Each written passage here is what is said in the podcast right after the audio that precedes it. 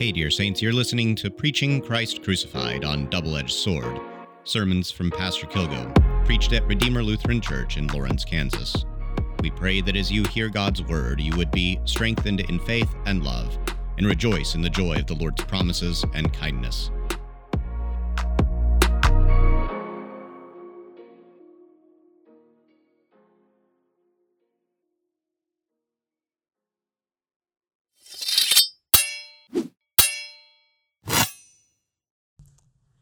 In the name of Jesus, amen.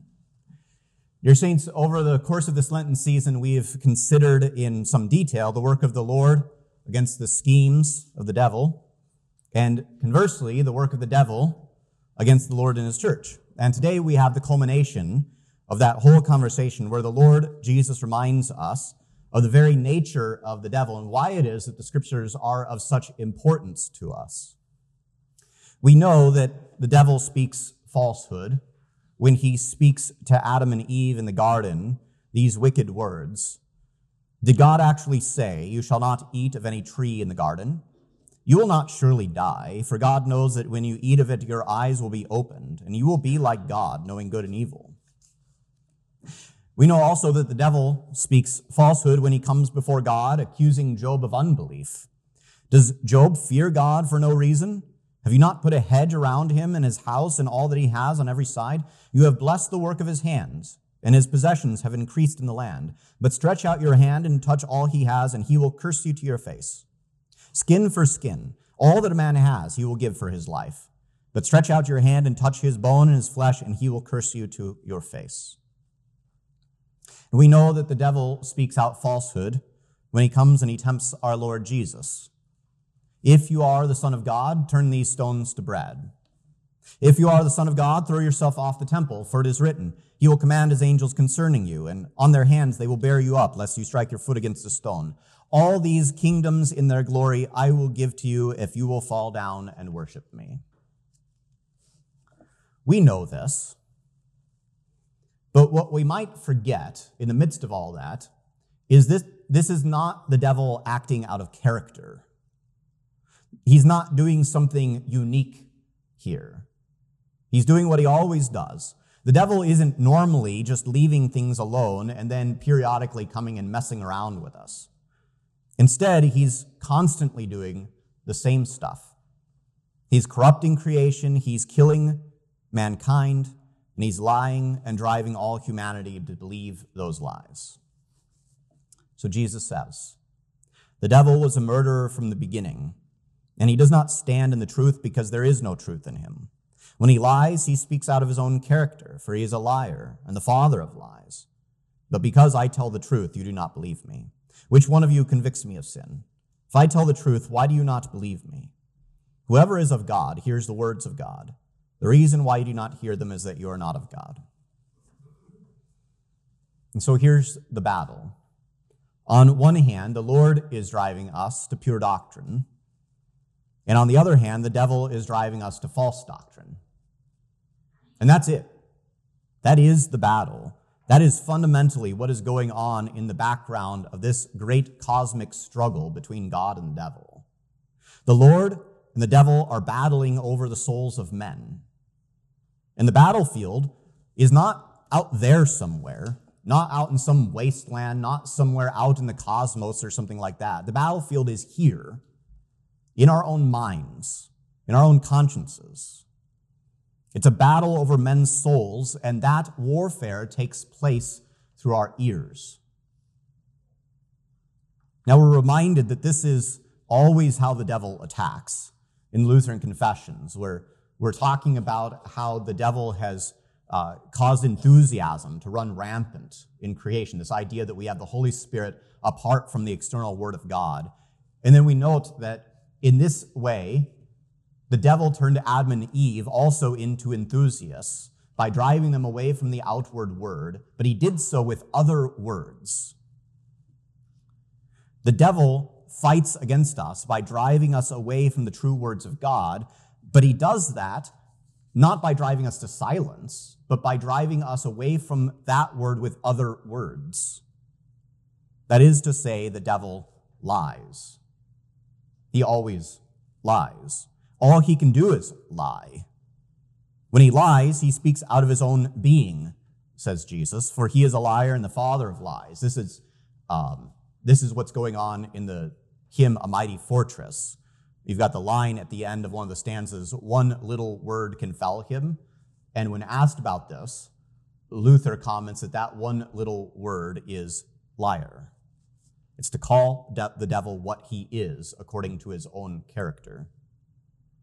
And so we come to this principle that if the devil wants something for us, it is by its very nature bad. It is evil. It is a lie. And we should reject it with all of our strength. And conversely, if the devil wants to keep us from something, we should embrace that thing all the more boldly and fully, because the devil never wants anything good for us.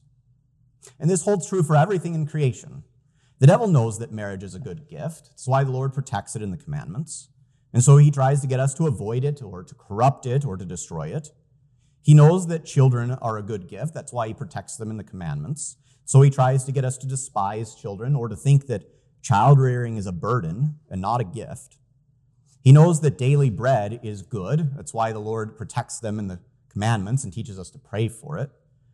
But he also, but the devil knows that this good gift of bread can be abused, and so he tries to get us to think of our possessions as the most important thing that we have, and to fundamentally then treat our possessions as God. The devil's always fighting against truth. But the chief thing that the devil cannot stand for us to have is the one weapon which can defeat him, and that is the Word of God itself. And so that is what he will fight against harder than anything else, including his fights against marriage and family and daily bread and any of his other attacks that are constantly there. He will fight against God's word more. This is what's happening in this text.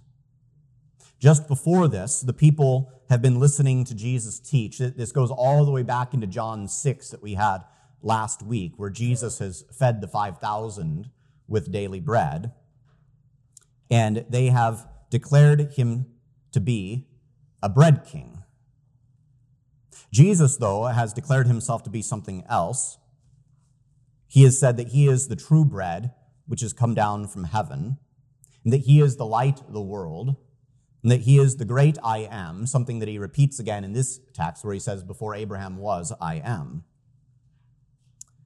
But the people have been mostly deceived by the devil into thinking that either Jesus is there to be some sort of earthly king, like we heard last week, or that Jesus is demon-possessed, like we heard the week before and they accuse him of again this week, or that Jesus is preaching false doctrine because they've had the preaching of the devil ringing in their minds for so long that they can't distinguish truth from falsehood any longer. And so even though Jesus is the true bread come down from heaven, they spit him out of their mouths. And even though Jesus is the light of the world, they love the darkness more. And even though Jesus is the great I am revealed to Moses in the burning bush, they want to destroy him. And even though Jesus is the emissary of the Father, they have chosen for themselves a different father, the devil. The devil's lies have burrowed themselves so deeply into their minds and their hearts and their consciences of these people, so much that they cannot bear to hear what Jesus is saying. And so they have been, as Jesus teaches, murdered by the devil. This is what it means when Jesus says that the devil is a murderer. Literally, he says he is a man killer, an Adam killer. And he kills with words, so that we die spiritually and therefore eventually eternally. The Lord, though, is not content to hand us over to the devil. He is, after all, the stronger man. Jesus takes no delight in us belonging to the devil, of him being our father, of our listening to his lies, and of our eternal death. And so Jesus continues to work and to fight and to preach. He fights against the devil, then, with the one thing that can topple him, words. But not just any words, words of the Spirit. Words which are a double-edged sword, dividing between bone and marrow. Words which kill and make alive. Words that can chop off the head of the serpent words which drive the devil out of the mind and cast him bound into the abyss.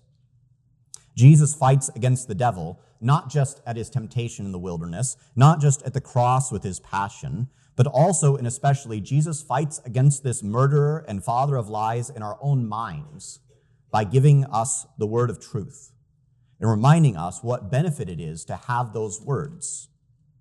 Instead of being murdered, we are made alive. Instead of having the devil as our father, we have the true Father who is in heaven. Instead of rejoicing in the darkness, we live and we rejoice in the light. And what is quite wonderful then is that the Lord gives us these words in such a profound way that we can scarcely comprehend it. Jesus, who is the true bread come down from heaven, gives us to feast on him, both physically and spiritually. We receive into our mouths that bread and body, that cup and blood, so that we would stand forgiven. And we receive also in our ears the bread of life, which nourishes our souls.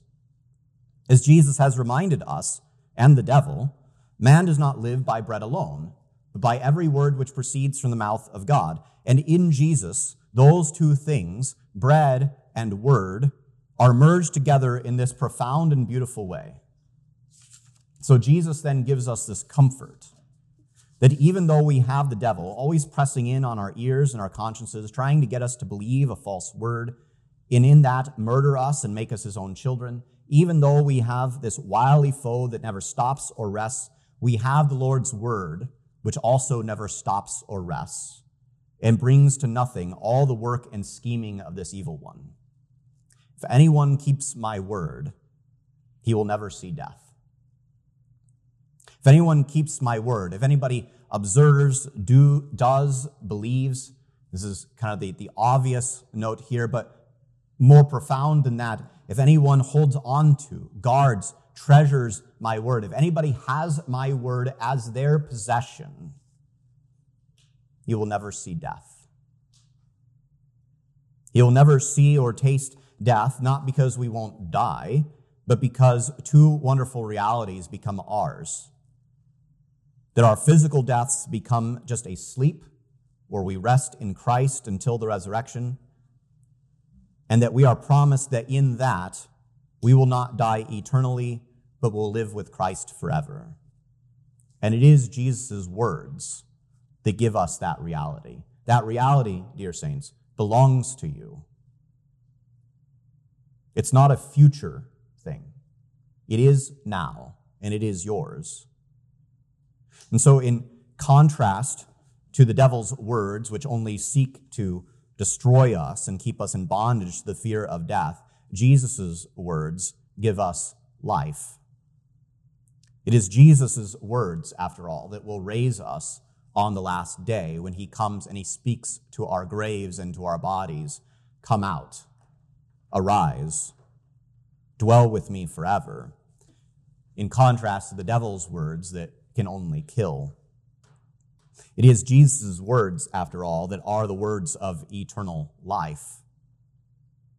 And so even though the devil is a murderer, with God's words of eternal life, and with the living bread from heaven, with these weapons, we can fend off the devil's falsehoods and dwell in eternal life, not just in the future, but even now.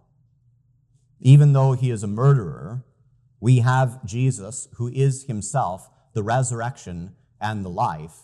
And when we have his words, we also have the fullness of him who is the word become flesh. And being found in him and in his word, having that is our treasured possession, we will therefore, according to Jesus' promise, never perish. In the name of Jesus, amen. The peace of God, which surpasses all understanding, guard your hearts and your minds through Jesus Christ our Lord. Amen.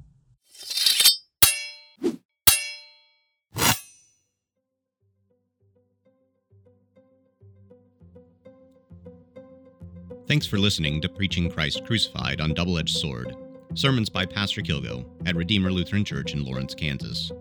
We'd like to invite you to join us for church, Sundays at ten a.m. and Wednesdays at seven p.m. We also have Bible study at nine a.m. on Sunday mornings and at other times throughout the week. please visit our website at redeemer dash lawrence dot org for more information. Thanks again for listening, and we'll catch you next time.